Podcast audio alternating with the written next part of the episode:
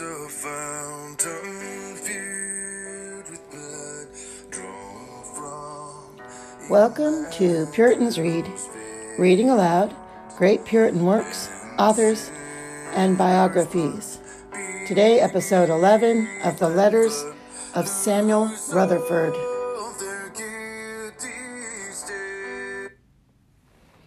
To John Stuart, Aberdeen, 1637.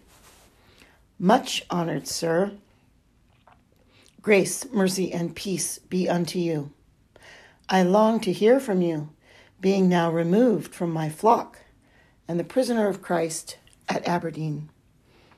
I would not have you to think it strange that your journey to New England hath gotten such a dash. It indeed hath made my heart heavy. Yet I know it is no dumb providence, but a speaking one, whereby our Lord speaketh his mind to you, though for the present ye do not well understand what he saith. However it be, he who sitteth upon the floods hath shown you his marvelous loving kindness in the great depths. I know that your loss is great, and your hope is gone far against you. But I entreat you, sir, expound aright our Lord's laying all hindrances in the way. I persuade myself that your heart aimeth at the footsteps of the flock, to feed beside the shepherd's tents, and to dwell beside him who your soul loveth, and that it is your desire to remain in the wilderness, where the woman is kept from the dragon, Revelation 12 14. And this being your desire, remember that a poor prisoner of Christ said it to you, that that miscarried journey is with child to you of mercy and consolation, and shall bring forth a fair birth, on which the Lord will attend. Wait on. He that believeth maketh not haste. Isaiah 28 16.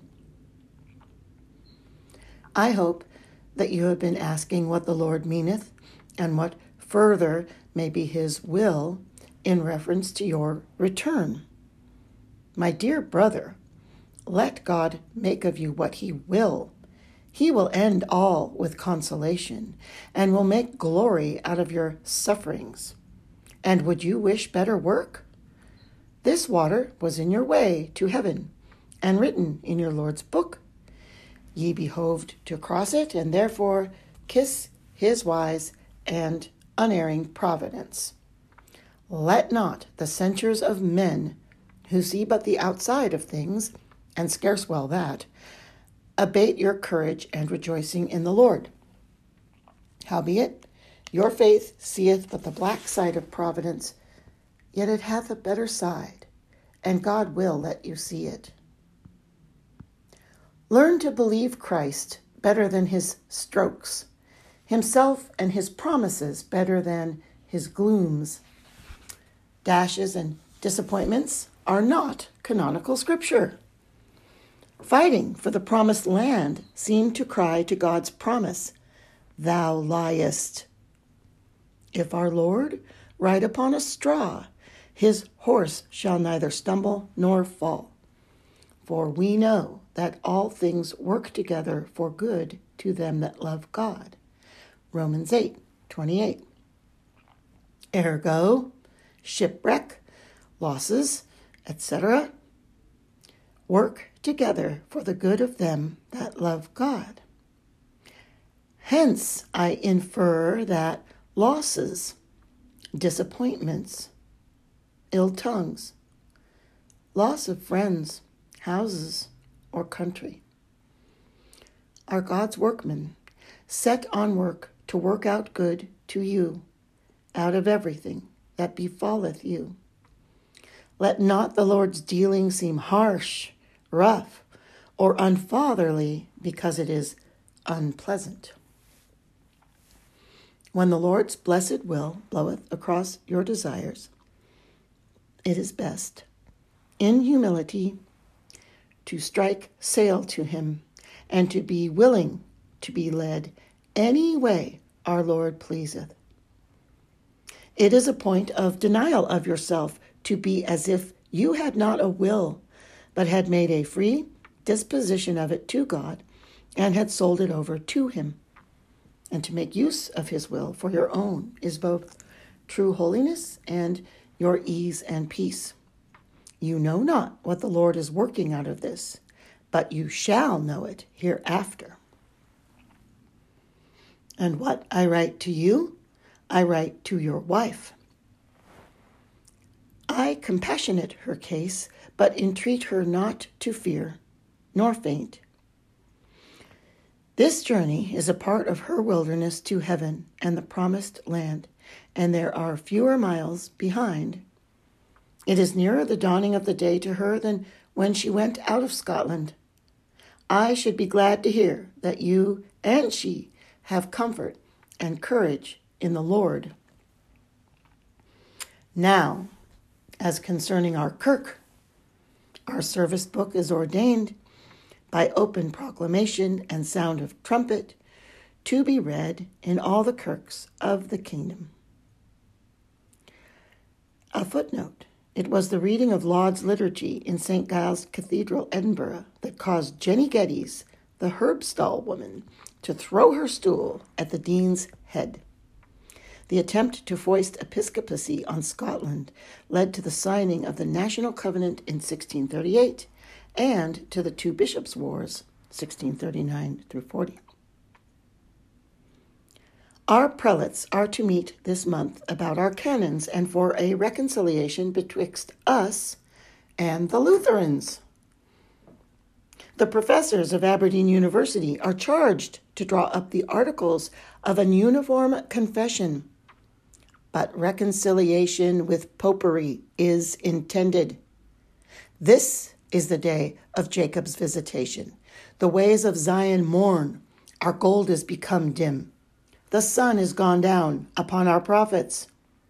A dry wind, but neither to fan nor to cleanse, is a coming upon this land, and all our ill is coming from the multiplied transgressions of this land, and from the friends and lovers of Babel among us.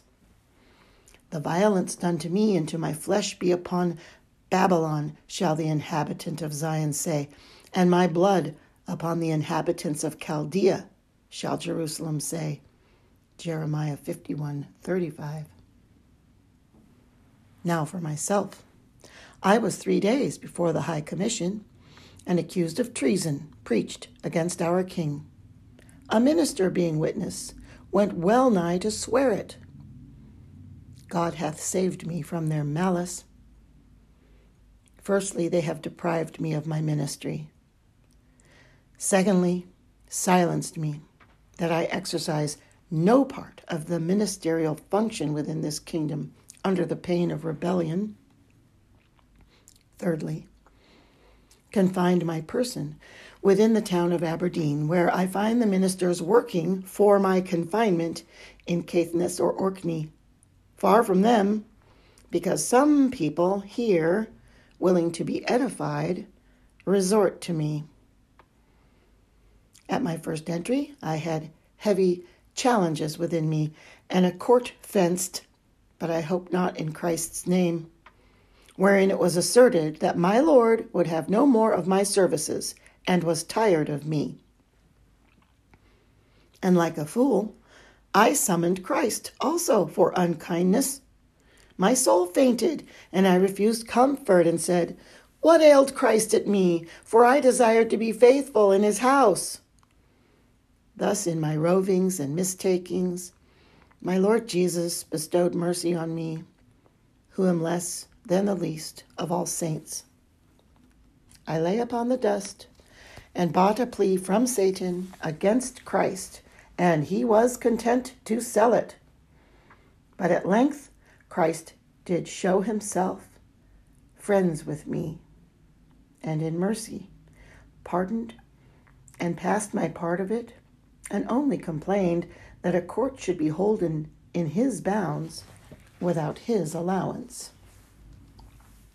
Now, I pass from my comparence, And as if Christ had done the fault, he hath made the mends and returned to my soul, so that now his poor prisoner feedeth on the feasts of love.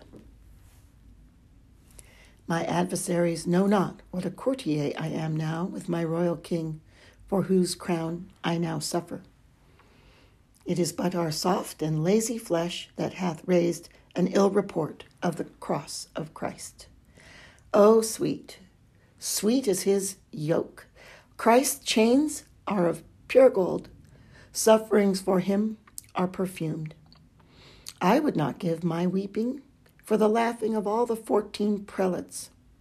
I would not exchange my sadness with the world's joy. Oh, lovely, lovely Jesus, how sweet must thy kisses be when they cross smell so sweetly. Oh, if all the three kingdoms had part of my love feast and of the comfort of a dotted prisoner. Dear brother, I charge you to praise for me and to seek help of our acquaintance there to help me to praise. Why should I smother Christ's honesty to me? My heart is taken up with this, that my silence and sufferings may preach. I beseech you in the bowels of Christ to help me to praise. Remember my love to your wife, to Mr. Blair and Mr. Livingstone and Mr. Cunningham. Let me hear from you for I am anxious what to do. If I saw a call for New England, I would follow it. Grace be with you. To David Dickson, Aberdeen, 1st May 1637. My Reverend and dear brother, I fear that you have never known me well. If you saw my inner side, it is possible that you would pity me but you would hardly give me either love or respect. Men mistake me the whole length of the heavens. My sins prevail over me, and the terrors of their guiltiness. I am put often to ask if Christ and I did ever shake hands together in earnest. I mean not that my feast days are quite gone but I am made of extremes. I pray God that you never have the woeful and dreary experience of a closed mouth, for then you shall judge the sparrows, that they may sing on the church of Irvine. Blessed birds!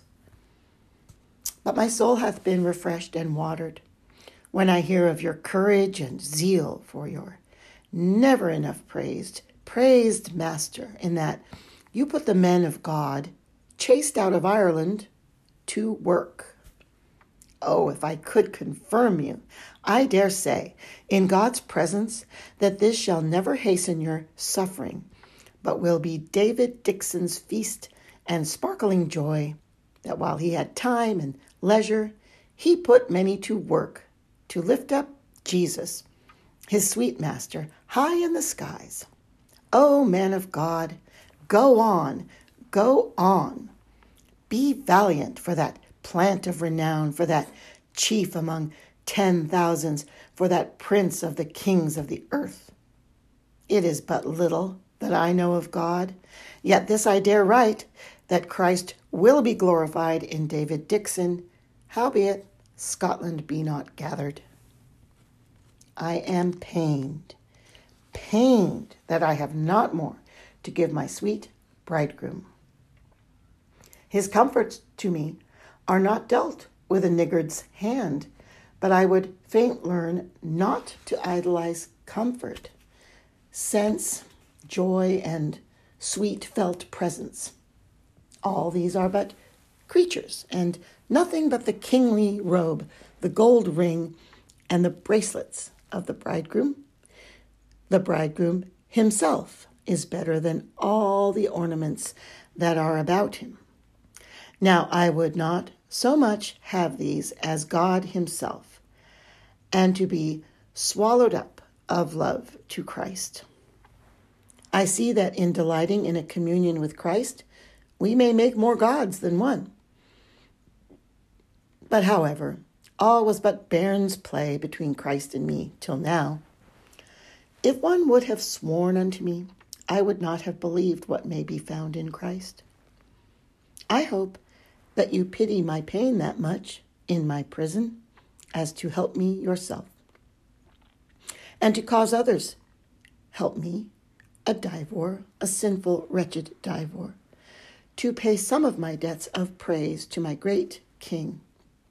Let my God be judge and witness, if my soul would not have sweet ease and comfort, to have many hearts confirmed in Christ and enlarged with his love, and many tongues set on work to set on high my royal and princely well beloved. Oh, that my sufferings could pay tribute to such a king. I have given over wondering at his love, for Christ hath manifested a piece of art upon me that I never revealed to any living. He hath gotten fair and rich employment, and sweet sale, and a goodly market for his honorable calling of showing mercy on me, the chief of sinners. Every one knoweth not so well as I do my woefully often broken covenants, my sins against light, working in the very act of sinning, have been met with admirable mercy. But alas, he will get nothing back again but wretched unthankfulness. I am sure that if Christ pity anything in me next to my sin, it is pain of love for an armful and soulful of himself in faith, love, and beyond fruition. My sorrow is that I cannot get Christ lifted off the dust in Scotland and set on high above all the skies and heaven of heavens.